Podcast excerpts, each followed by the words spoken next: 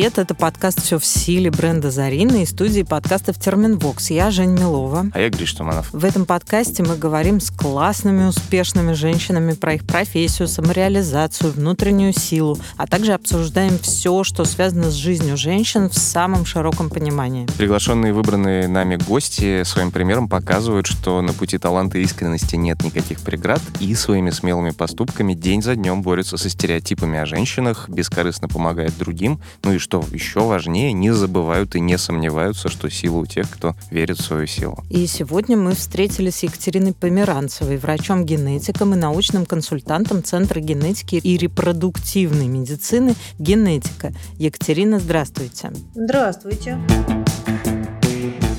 Скажите, пожалуйста, я читала в вашем интервью, что когда вы решили выбрать научную карьеру, ваши родители, сами будучи учеными, не поддержали вас. Насколько сложно вам от этого пришлось? Насколько вам было важно их одобрение? Ну, я тогда была, в общем, считай, подростком, поэтому, конечно же, поддержка была для меня важна, и в конце концов я согласилась с тем, что родители мне говорили, полезно иметь какую-то специальность более востребованную, нежели научная работа. Поэтому специальность у меня врач. Тем не менее, в какой-то момент я все-таки перестала заниматься медициной и стала заниматься наукой. Однако оттуда я тоже, в общем-то, сбежала.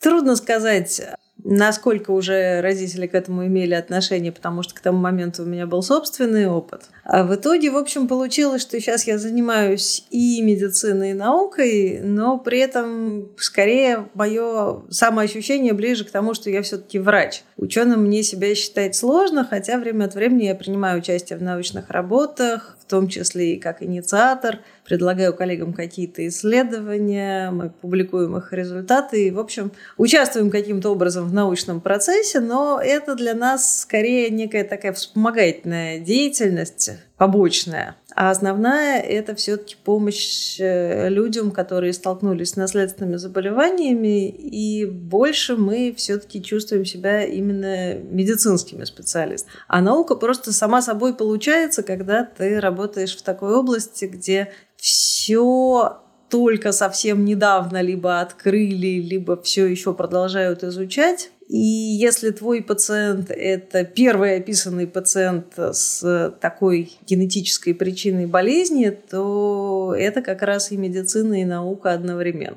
Но сегодня ваши родители с одобрением относятся к тому, чем вы все-таки занимаетесь? Я как-то перестала их об этом спрашивать. Мне это, скажем так, неизвестно. Угу. И, видимо, не так важно, могу предположить, потому что захлестнула карьера. Много чего захлестнула. Я не могу сказать, что у меня какая-то прям карьера. Карьера — это когда ты что-то планируешь и по этому плану идешь, а у меня скорее достаточно такой случайный путь, когда ты просто в каждый конкретный момент времени понимаешь, этим ты хочешь заниматься, а этим нет нет. И из множества путей выбираешь тот, который сейчас кажется более актуальным. Независимо от того, принесет он тебе в будущем карьерный рост или не принесет. Но вообще генетика в этом смысле не самая очевидная действительно наука, особенно в России, я имею в виду, да, где есть куча стереотипов о ней, где есть такой консервативный разворот в том числе относительно того, что как же так э, заниматься генетикой, вмешиваться в, значит, божественный замысел и так далее и тому подобное. Кажется, что, не знаю, условная стоматология или пластическая пластической хирургии были бы с точки зрения карьеры более предсказуемыми, возможно. Ну да, не говоря уже о том, что были времена, когда генетику просто запретили, и она не считалась наукой вовсе. Да, наверное, вы правы, но с другой стороны, поскольку у меня свой такой вот информационный пузырь, мне-то наоборот всегда кажется, что то, чем мы занимаемся, это нечто такое прикольное, современное, и генетика скорее воспринимается людьми как очень крутая область, но, наверное, мне так кажется, потому что я в основном общаюсь с людьми, которые в этом заинтересованы. Действительно, наверное, если спросить человек с улицы, может быть, э, генетика это и что-то такое зловещее и нехорошее. Ну, как-то вот я не чувствую этого давления осуждения. Простите, такой неделикатный вопрос, но наш коллега Юрий Дудь его, кажется, легитимизировал. В итоге вот быть врачом-генетиком это по сравнению с врачом-стоматологом или врачом-косметологом или кем-то еще, насколько это прибыльное дело? Я сейчас, конечно же, не прошу точных цифр, просто, ну вот, в сравнении. Генетики довольно мало оплачиваемая врачебная специальность, что немножко странно, потому что их, с одной стороны, мало и не хватает, а с другой стороны, действительно, получают они меньше, чем врачи других специальностей. Может быть, это связано с тем, что врачи-генетики редко обещают и могут обеспечить излечение, а чаще занимаются диагностикой. А кроме того, врачи-генетики обычно не назначают каких-то длительных, дорогостоящих процедур. Большая часть тех вещей, которые мы делаем, какие-то генетические анализы, требуются один раз, и никто не смотрит геном в динамике, и никто не лечит мутации. Ну, нормальные врачи, по крайней мере. Поэтому для клиники, например, врач не особо прибыльный специалист, врач-генетик. Вряд ли он принесет в клинику много денег. Но в то же время, все-таки, не знаю, для меня чисто обывательский взгляд, но вот мне кажется, что генетика это ну, практически rocket science. Мне тоже так кажется. Хорошо. Здорово. Хорошо, что мы тут э, on the same page, коллеги, что называется наука, кажется, по-прежнему очень, ну, мужской сегмент в силу массы исторических факторов и разного рода проявлений неравенства, потому что, ну, есть люди, подверженные там какому-то определенному стереотипу, которые говорят, ну, а в чем проблема? Собственно, женщины сами не хотели быть учеными, поэтому у нас вот Кюрида Ковалевская. Извините, но женщин в науке все же больше. Так, э, это, если кто не помнит, наш голосовой помощник э, Зарина. Зарина, здравствуй. Например, Нобелевскую премию получили 43 женщины, 20 из них за достижения в точных науках. Повод для гордости и отличная мотивация. Зарина, а всего Нобелевских лауреатов сколько? Справедливый вопрос. 43 Женщины против почти 800 мужчин. Выводы делайте сами. Что и требовалось доказать, если честно. Насколько научный мир еще подвержен стереотипам гендерным, и насколько сегодня женщине проще в нем состояться?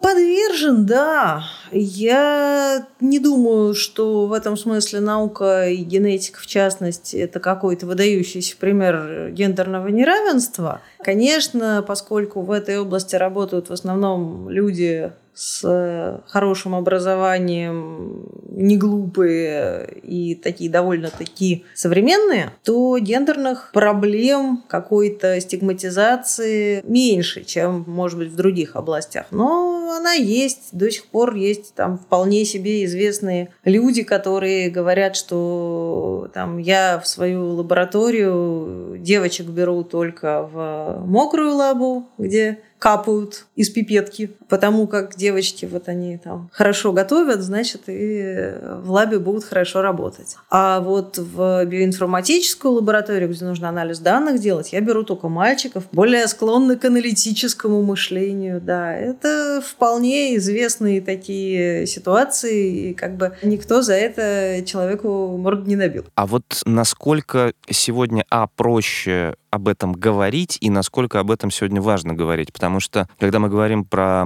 неравенство в вопросах, собственно, там, не знаю, женского достижения каких-то карьерных успехов и так далее, есть очень много невидимых историй, да, потому что вы привели примеры вполне таких классических, типичных сексистских высказываний, но на самом деле же гендерное неравенство обусловлено кучей экономических, социальных нюансов и так далее. Ну, грубо говоря, мужчины нанимали мужчин долгое время, мужчин, там, не знаю, готовили как раз к научной карьере, девочек больше готовили к тому, чтобы, простите, готовить. Из-за этого получился такое то, что называется гейткипингом в э, гендерных исследованиях, когда группа мужчин, например, берет и, собственно, оккупирует ту или иную сферу и не пускает туда всех желающих. Насколько сейчас есть инструментарий в вашем сегменте для того, чтобы чуть-чуть, ну, с этим бороться? Я бы не сказала, что есть какой-то специфический инструментарий. Есть некоторые попытки увеличить видимость женщин в науке, там, премия для женщин в науке, какие-то стипендии для женщин в науке.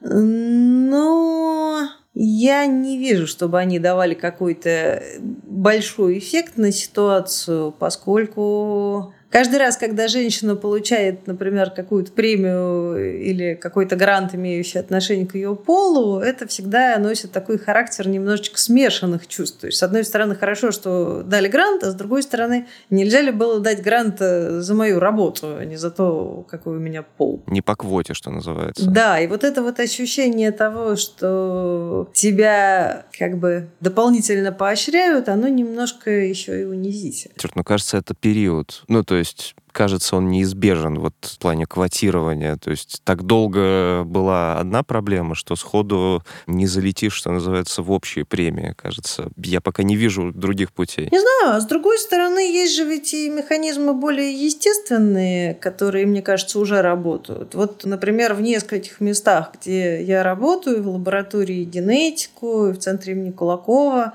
биоинформатикой, которая традиционно вот так воспринимается, как скорее мужская область, руководят женщин. И это очень сильная биоинформатика, это очень качественные, скажем так, подходы к анализу данных. И со временем просто становится видно преимущество того, что ты выбираешь специалиста не по полу, а потому что он хорошо делает свою работу. И тот, кто выбирает себе только мальчиков, наполовину урезает возможности свои найти хороших специалистов. Со временем такие центры, лаборатории просто окажутся позади, потому что у них будет меньше выбор сотрудников, и естественным образом они убедятся в том, что это была неправильная стратегия что так не надо. Это хорошо. А есть ли позитивные стереотипы о женщинах, которые, в принципе, подтверждаются в научном мире, что женщины в среднем лучше делают вот это? Например, в вашем сегменте? Не знаю, мне кажется, что стереотипы, они на то и стереотипы, что если провести какое-то внимательное исследование, они все рассыпаются. Если бы они выдерживали испытания каким-то хорошим, качественным анализом, экспериментом, то они бы уже не были стереотипами.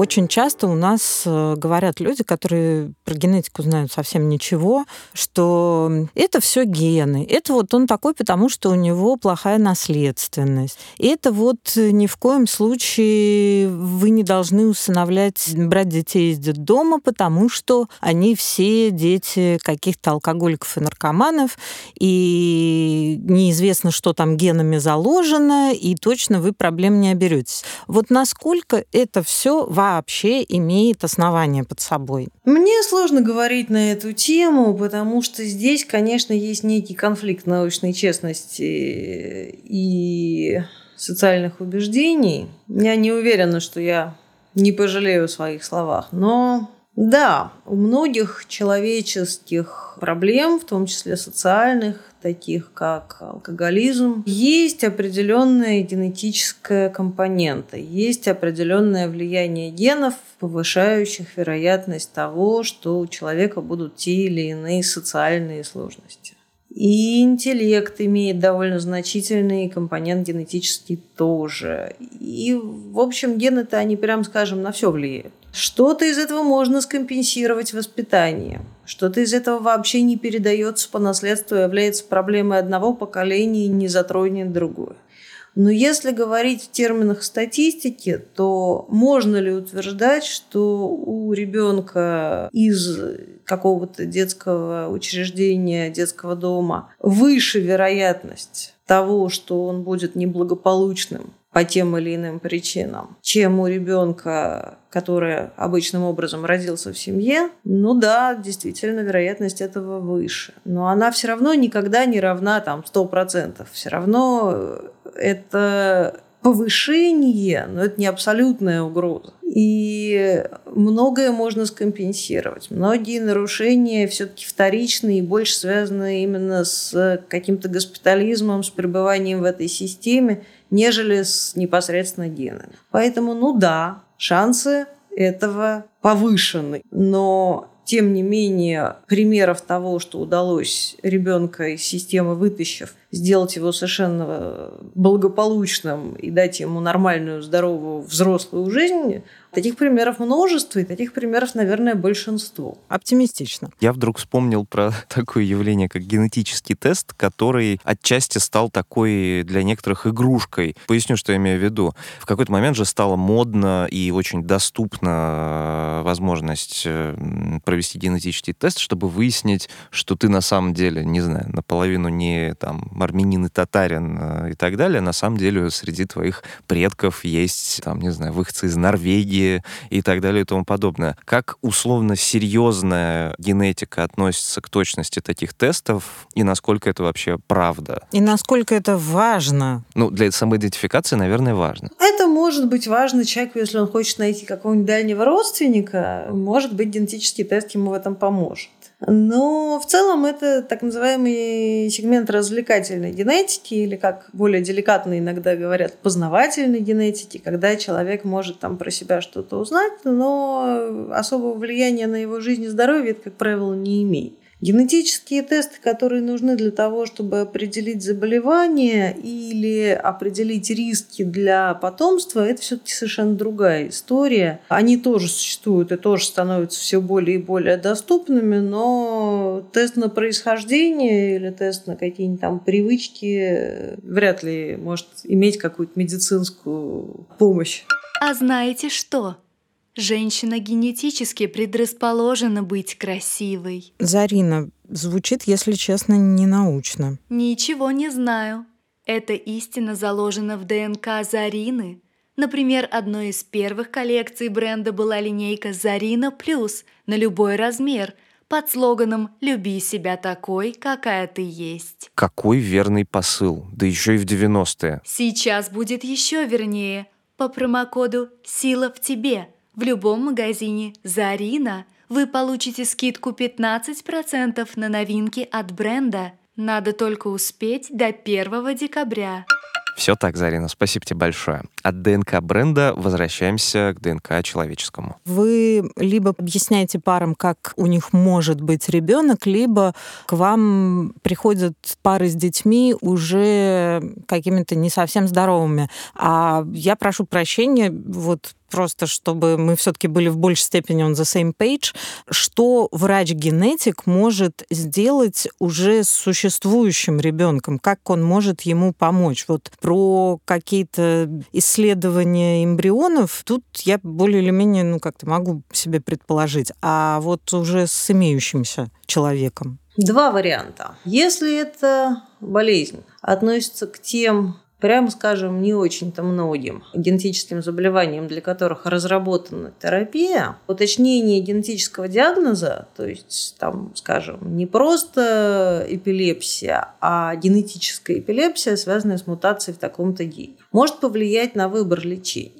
Если это какое-то обменное нарушение, скажем, не просто у ребенка задержка развития, а задержка развития из-за дефицита какого-то фермента, и этот фермент можно ему дать. Или это какое-то заболевание нервно-мышечное, для которого сейчас есть гентерапия. В таких случаях врач-генетик – это тот самый специалист, благодаря которому ребенок получает доступ к эффективному лечению, поскольку врач ставит диагноз, и дальше с этим диагнозом, уточненным уже молекулярно-генетическим, то есть с известной причиной заболевания, найденной мутацией в таком-то гене, у ребенка появляется возможность эффективного лечения. С другой стороны, для большей части заболеваний генетических специфического лечения нет. И здесь наша помощь состоит в прекращении диагностической одиссеи. Ребенка перестают бесконечно таскать по больницам, госпитализациям, врачам и делать кучу всяких исследований, которые довольно сильно портят жизнь семьи,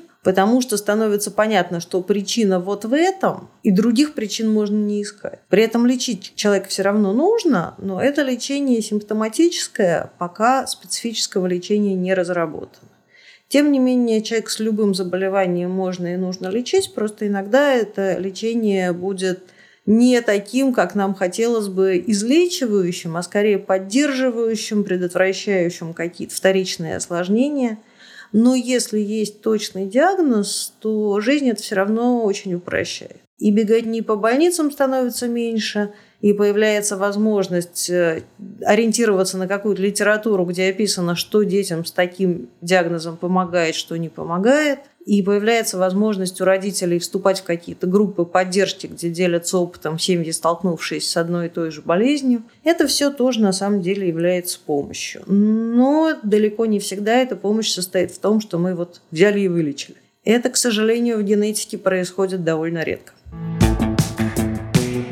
вторая сторона генетика — это как раз репродуктивная медицина, и кажется, это прям супер важно сегодня, учитывая массу проблем, так скажем, с репродуктивными функциями, по-моему, у всех, и у мужчин, и у женщин. И, кажется, вы даете ну, громадные шансы новые людям, которые мечтают завести детей, но не могут при этом. Но, с другой стороны, там тоже масса страшных стереотипов, в том числе гендерных. Ну, грубо говоря, это же по-прежнему на женщину оказывается огромное количество давления относительно ее фертильности, относительно того, что она как-то там правдами, неправдами должна родить, э, что иначе иначе какая-то бракованная женщина и так далее. Вот насколько приходится человеку, который занимается репродуктологией, сталкиваться вот с последствиями такого психологического давления на пациентов? Насколько приходится их успокаивать часто? Да, я часто это вижу, когда я работаю с какой-то семьей, мы общаемся по поводу причин бесплодия, но попутно я вижу, что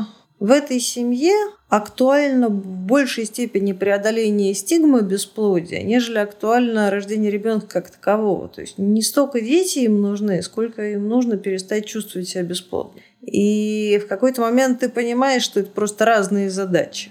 Может быть, это не очень важно в моменте, потому что когда в такой семье родится ребенок, он все равно будет любимый и так далее. Скорее важно то, что многие люди жили бы веселее, проще и счастливее, если бы этого давления не было, потому что очень много людей на самом деле не очень хотят иметь детей. И если бы у них не было проблем с фертильностью, то ну, были бы просто такие себе счастливые child-free. А вот когда у человека одновременно есть нарушение репродуктивной функции, и при этом детей он не очень-то хочет, возникает некая коллизия в голове. То есть, с одной стороны, хочется ребенка чтобы перестать э, чувствовать себя не таким, а с другой стороны, где-то в глубине души есть ощущение, что а нужен ли мне на самом деле ребенок? Может, я не очень-то вообще-то и хочу быть в роли родителя, может, я бы предпочел быть счастливым каким-то другим способом. Я думаю, что, конечно, если давление на людей исчезнет, и на женщин, и, кстати, на мужчин тоже, потому что мужское бесплодие тоже связано с большой стигматизацией, может быть, в каком-то смысле даже и большей. Если исчезнет эта стигматизация, конечно, многим людям станет намного проще жить. И, может быть, и лечение станет проще, потому что лечить будут только тех, кому на самом деле это нужно. А когда у человека вот в голове некое противоречие, что я хочу вылечить бесплодие, но не хочу ребенка, вот это, конечно, задачка очень сложная. А вам приходилось что-то таким парам проговаривать, когда вы, очевидно, видите, что люди просто с какими-то тараканами в голове в первую очередь борются? Что, друзья, может быть, вы просто вообще подумаете, нет? Нет, это не моя, это не моя роль, не моя функция, не моя специальность. Я могу для себя какие-то такие вещи отмечать и над ними размышлять, но я никогда не буду пациенту озвучивать свои мысли. Я довольно часто советую семейным парам, с которыми я общаюсь, пойти к психологу, ну или там рассмотреть для себя возможность получения какой-то помощи. Но я обычно это говорю, когда вижу, что у семьи очень низкий ресурс, они очень сильно истощены, они абсолютно несчастны. И я понимаю, что тот непростой путь, который им предстоит, а лечение бесплодия все-таки это путь, требующий ресурса. Им будет сложно пройти, когда они настолько вот выжатые на нуле. И я говорю, что могут быть разные способы получения помощи. Для кого-то это психолог, для кого-то это может быть какая-то там религиозная община, для кого-то это может быть семья, друзья, но какую-то помощь получить нужно. И пускай человек подумает, где именно в его ситуации он эту помощь мог бы получить. Вот это то, о чем я говорю довольно многим. А насчет того, что вы жертва стигматизации, нет, конечно, никому я такого не буду говорить. Психологи сейчас говорят не только о том, что вы боретесь с бесплодием или вы боретесь, в общем, за возможность стать родителями,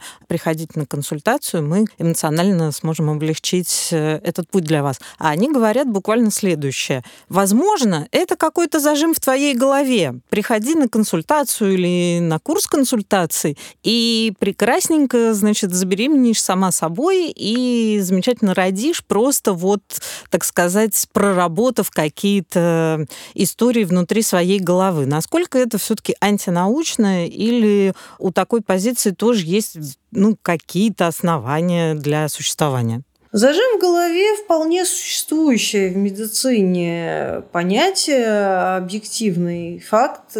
Есть небольшое количество пациентов с зажимами в голове. Обычно это пациенты не психолога, а нейрохирурга, потому что зажимы в голове устанавливают, когда делают клипирование аневризмы. Вот если у человека есть аневризма сосудов головного мозга, то на нее нужно поставить такую специальную клипсу, зажим. И после этого человек будет с зажимом в голове. Вот в этом смысле зажим в голове совершенно легитимное медицинское понятие, хотя и несколько просторечное. В случае работы психолога зажим в голове – это, мне кажется, не очень правильный способ называть то, что происходит с человеком. Есть люди, у которых разного типа психологические проблемы. Но это не вот такая механистическая штука, что сейчас мы там раскроем те чакры, тебя отпустят и восстановится фертильность. Я не думаю, что роль психосоматики в бесплодии велика. Я не могу сказать, что она нулевая, но все-таки это скорее некая, может быть, вспомогательная психологическая помощь, психотерапевтическое лечение для людей с целью восполнения ресурса и увеличения шансов на то, что будет эффективным лечение просто потому, что у семьи будет больше сил,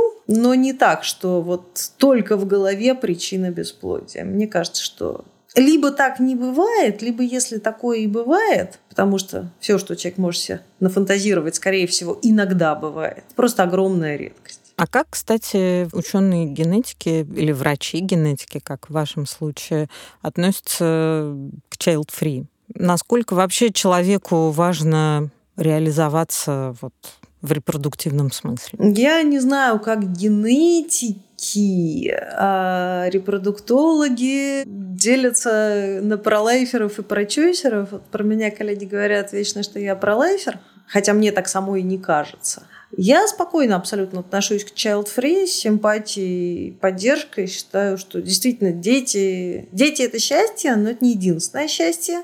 И есть другие способы быть счастливым. И мне кажется, что если человек решил не иметь детей, то это же нормальное решение. Ну, действительно, не хочет человек становиться родителем, ну, не надо. С другой стороны, если человек принимает решение не становиться родителем из-за того, что он боится, например, рождения больного ребенка и не знает, что вообще-то этого можно вполне избежать, потому что есть эффективные способы помощи, вот это большая проблема и беда. У меня прям вот постоянно эта история. Семьи, которые приходят э, со словами «а нам врач сказал, что у нас не может быть здоровых детей. Но вот это неправда. Есть семьи, у которых не может быть детей, вообще никаких. У них тяжелое бесплодие. Им нужно пользоваться всякими довольно а, радикальными средствами восстановления фертильности, например, в виде суррогатного материнства, например, в виде донорских гамет, потому что ну, нет своих половых клеток и не будет.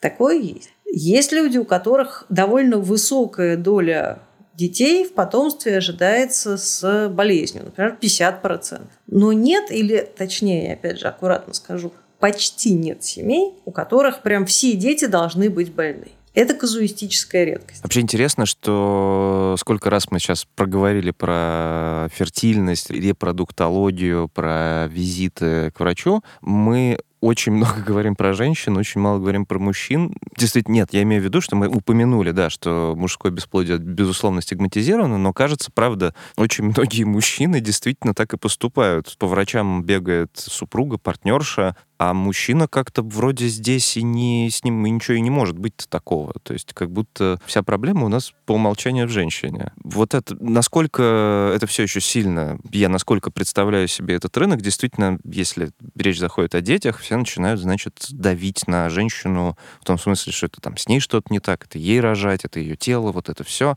А где-то там в стороне мужчина, у которого вполне возможно и зарыта главная проблема. А вот понимаете, то, как вы об этом говорите, и то, как вы об этом думаете, на самом деле является иллюстрацией некой другой степени. Что если э, мужское бесплодие меньше заметно и обсуждается, то это потому, что вот мужчины такие плохие, прячутся за спиной жены, а сами к врачу не идут. Но ведь на самом деле же есть еще и другая вещь, что женское бесплодие при всей своей стигматизированности и катастрофичности – за счет того, что широко обсуждается, есть возможность найти поддержку и других таких же, и какие-то чаты, форумы, где женщины могут делиться своими историями и друг другу таким образом помогать. А для мужчин этого всего практически нет. То есть если женщина, столкнувшись с бесплодием, испытывает большую драму, но может рассчитывать все-таки на какую-то социальную поддержку, то мужчина, столкнувшийся с бесплодием, драму испытывает точно такое же, а социальной поддержки у него гораздо меньше. Как и в случае с любыми другими э, проблемами со здоровьем, потому что мужских сообществ, э, касающихся, собственно, их здоровья и борьбы за него, не так много. Из ближайшего я могу вспомнить эм, «Усабрь», собственно, месяц ноябрь, который... Э, это большая международная акция, когда все отращивают усы, чтобы привлечь внимание к, например, э, раку предстательной железы у мужчин. И это, ну, это прям единицы, да, да. То есть я не припомню сообществ мужчин, где как-то подробно поддерживали друг друга и, не знаю, обсуждали их проблемы со здоровьем. Это правда, абсолютно. Я один раз случайно наткнулся на такое сообщество, одно единственное, и в каком-то таком очень странном месте. Это было сообщество мужчин, которые делились своей историей лечения мочекаменной болезни прям почти сплошь мужское, там женщин одна на сто, по-моему, было. Ну, в общем, очень впечатляюще было почитать, как э, люди на самом деле друг другу поддерживают и делятся. Но это вот действительно чуть ли не единственный пример, который я могу вспомнить. Вот поэтому вопрос, почему женщины умеют э, создавать такие сообщества и поддерживать друг друга, а у мужчин пока вот что-то как-то не срастается. Не знаю. У меня на это как-то нету ответа. Бремя традиционной маскулинности, может быть? Может быть. Просто правда, вот э, я тоже хочу сказать, что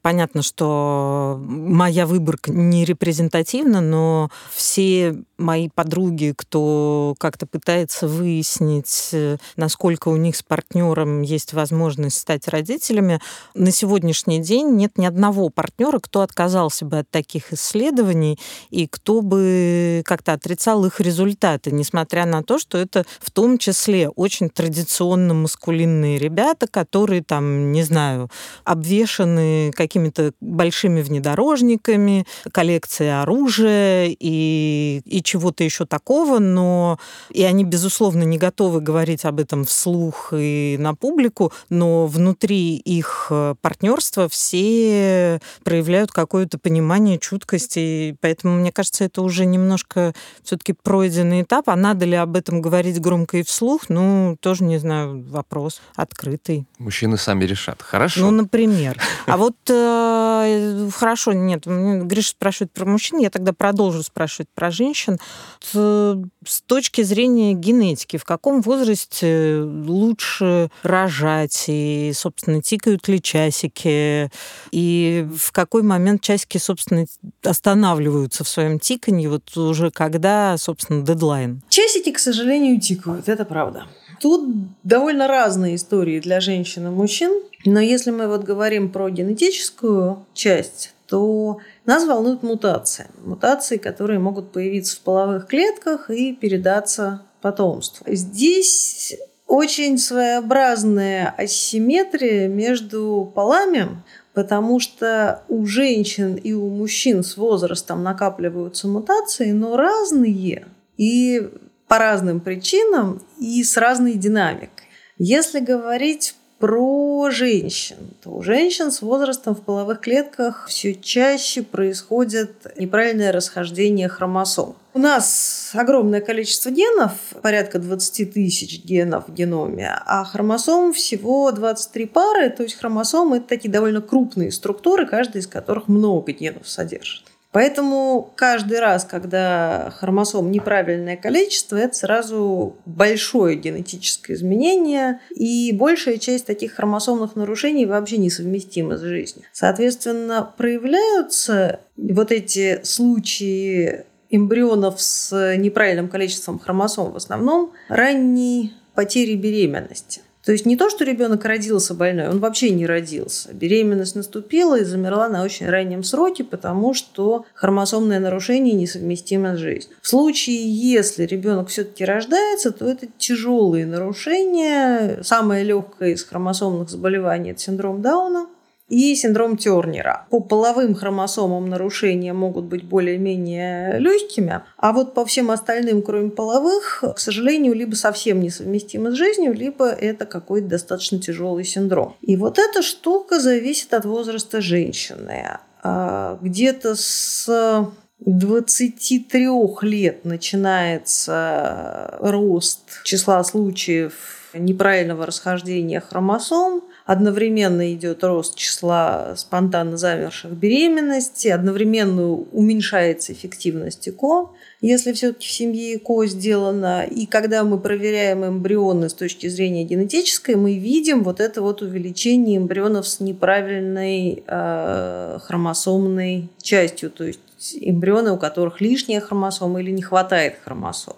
В среднем вообще таких эмбрионов примерно половина в молодом возрасте их может быть 30%, а где-нибудь в 40 и после их уже 70%. Это на самом деле огромная цифра. Вот я успела сказать про женщин, про все эти хромосомные истории, и что с возрастом все больше и больше. И вот 35 лет – это где-то примерно такой пороговый уровень, после которого прям заметно увеличивается количество хромосомных нарушений. Поэтому во многих странах после 35 лет женщинам беременным уже предлагают инвазивную диагностику, уже не косвенно наблюдают за беременностью по каким-то маркерам биохимическим или УЗИ, а прям сразу предлагают сделать взятие амниотической жидкости, чтобы посмотреть, нет ли там нарушений. Вот, это было про женщин. А про мужчин все по-другому, но тоже, в общем, с э, тиканьем в фоне. Только у мужчин это тиканье равномерно. Там нет такого, что сначала все хорошо-хорошо, а потом все ужас-ужас. Там просто с каждым годом постепенно все больше и больше накапливается мутации в генах. То есть число хромосом, как правило, это не мужская проблема в гаметогенезе, в развитии половых клеток, а вот точечные мутации, которые просто там одну букву на другую изменили, и ген перестал работать. Это как раз очень часто история от папы, история, произошедшая впервые de novo во время развития половых клеток. Потому что мужские половые клетки, в отличие от женских, все время делятся. Во время каждого деления может произойти мутация. Ну, точнее, не может, а она и происходит во время каждого деления клеток. Просто чаще они незначимые, но иногда они бывают патогенные. И вот если она случилась патогенная, то ребенку она может передаться, и поэтому мы знаем, что количество некоторых заболеваний, вот именно связанных с ДНО мутациями, плавно, постепенно и неуклонно растет с увеличением возраста отца. То есть чем папа старше, тем больше риск таких заболеваний у ребенка. Так что, к сожалению, да, части тикают и у тех, и у других. У нас есть такая, значит, развлекательная часть нашего подкаста, которая называется «Блиц-опрос», в рамках которого мы выясняем, в чем же ваша сила. Соответственно, первый вопрос такой. Публикация в профильном журнале или популяризаторская статья? Конечно, публикация в профильном журнале. Скажем так, публикация в профильном журнале или 100 популяризаторских статей, все равно публикация в профильном журнале размножение или клонирование? Размножение. Сейчас и всегда или пока? Ну, опять же, размножение или клонирование кого, чего, для чего. В личной жизни я предпочитаю размножение. Фантастика или футурология? Фантастика. Нобелевка или Шнобелевка? Равно оба варианта оставляют равнодушно. XX или XY? Даже и не знаю. Да все равно, наверное. Хорошо. Итак, наш э, воображаемый суперкомпьютер говорит, что ваша сила в научном подходе. Екатерина, спасибо, что вы к нам пришли. Огромное спасибо. Это было очень увлекательно. Мне кажется, что этот выпуск мог бы быть самым длинным из всех, что мы записывали, потому что, мне кажется, еще половина того, что хотелось обсудить, мы не успели, но есть хронометраж, черт бы его побрал. У нас в гостях была Екатерина Померанцева, врач-генетик, научный консультант Центра генетики и репродуктивной медицины «Генетико». Екатерина, спасибо. И вам большое спасибо. Рада была пообщаться. Это взаимно. Это был подкаст «Все в силе». Меня зовут Гриш Туманов. А я Жень Милова. А я еще раз напомню, что слушать нас можно на всех удобных вам площадках. А это SoundStream, Apple подкасты, Google подкасты, CastBox и Яндекс Музыка, что логично. Подписывайтесь, пожалуйста, на соцсети подкаст-студии Терминвокс и бренда женской одежды Зарина, чтобы не пропускать новые выпуски. Ставьте, пожалуйста, лайки, оставляйте отзывы и, конечно, везде, везде пишите, кого из крутых успешных женщин нашей страны вы хотели бы услышать в новых выпусках. Всем пока. Пока. Над подкастом работали ведущие Гриш Туманов и Женя Милова, голосовой помощник Зарина Даниэла Селицка, звукорежиссер Евгений Дударь, дизайнер Елизавета Семенова, редакторы Дмитрий Лебедев и Альбина Ахатова, продюсеры Кристина Крыжановская и Альбина Ахатова. Этот подкаст подготовлен брендом Зарина и студией подкастов Терминвокс.